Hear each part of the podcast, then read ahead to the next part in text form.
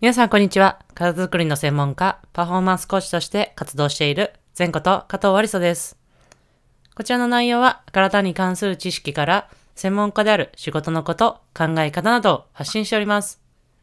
本日は朝起きてから体にいい習慣というテーマでお話をしていきたいと思います。まずはですね、少しちょっとお知らせというか、小話ですが、やっぱり先週の土日でですね、開幕戦2連勝をすることができたんですが、その時の試合の様子というのをですね、こう、写真のカメラマンの方が撮っていただいた写真をですね、チームの方で共有をしてもらったんですが、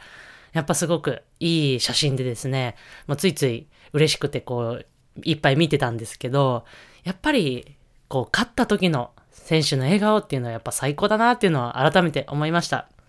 やっぱこういうのってこうスポーツ現場に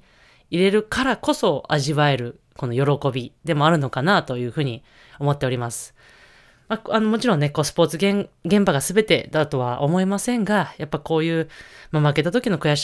しさっていうのももちろんありますが、この勝った時のその喜びっていうのをですね、こう近くでやっぱ共有できるっていうのは、この専門家としてのこう強みというか、醍醐味でもあるのかなと思っております。そんな、ちょっと嬉しいなという報告も含めての小話でした。はい。じゃあ本題でね、入っていきたいと思いますが、朝起きてからですね、皆さん何かこう習慣としてやっていることは何かあるでしょうか？いろいろね、皆さん習慣してることももちろんあるとは思います。例えば、朝早く起きて散歩をするとかいう方もいらっしゃるでしょうし、この食べ物は絶対食べるとか、何ですかね、こういろいろ、例えば瞑想するというか、いろんな様々な習慣を持たれている方もいらっしゃるかなと思うんですが、一つ私からですね、ぜひやっていただきたい習慣があります。で、その一つが、朝起きてからお水を一杯、一杯じゃないですよ。コップ一杯飲んでいただきたいっていうのが一つあります。で、これよく、皆さんも聞いたことあるんじゃないかなと、こう朝起きてから水飲みましょうっていうね、話を、もしかしたら親からも言われてたりするんじゃないかなと思うんですが、なんでいいのかっていうのをですね、ちょっとここで今日は解説をしていきたいと思います。で、まず一つ目のいいこと。朝起きてから水を飲むことに対してのいいこととしては、まずやっぱ水分補給になるわけですね。やっぱ朝、寝てる状態ですもん、寝てる状態でも、こう汗だか、やっぱりどうしてもこう呼吸とかで水分というのは失われています。そういうところでしっかりと水分補給をするという意味で、まず一つ目、大事になっていきます。あと二つ目ですね、目覚めが良くなります。で、これはですね、ぜひ日の光を浴びる、もしくは見るっていうところとね、セットでやっていただきたいなというところもあるんですが、水を飲むことによってやっぱその胃腸とかが刺激されるわけです。で、そうすると、胃腸がこう動き始めて、こう、働かなきゃ、みたいな形で、こう、体の内部からですね、こう、体を起こすということができるようになります。そして3つ目がですね、便秘の改善というのも期待することができます。で、今お話しした、要は胃腸が働くわけですね。そうすると、その反射で、こう、腸が活発的に動くわけです。こう水という刺激物が入ることによって腸が活発に動いて、それによって自然な便意というのが誘発されるということが期待することができます。あとはそういう水分、先ほどもお話しした水分補給をすることによってしっかり便にこう水分が、供給というかですね、含まれてこうしっかりとスムーズに、便を流すということが可能になってくるということがあるので、いわゆる便秘の方もおすすめの習慣として、お話をしています。そして4つ目がですね、これぜひ一番私としては伝えたい、内容なんですが、自律神経のいわゆるちょっと整えるという表現をさせていただきますが、自律神経を整えるということもできるようになります。で、い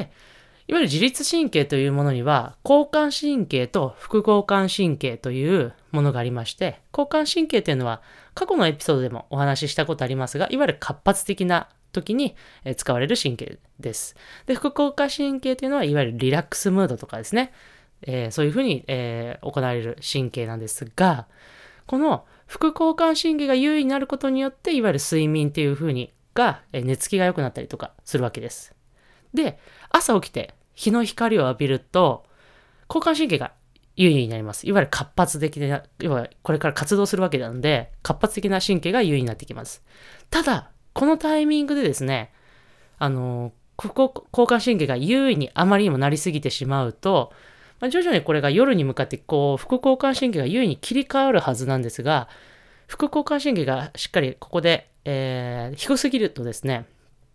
この切り替わりがうまくできなくなって、夜の寝つきっていうのが悪くなってしまいます。なので、この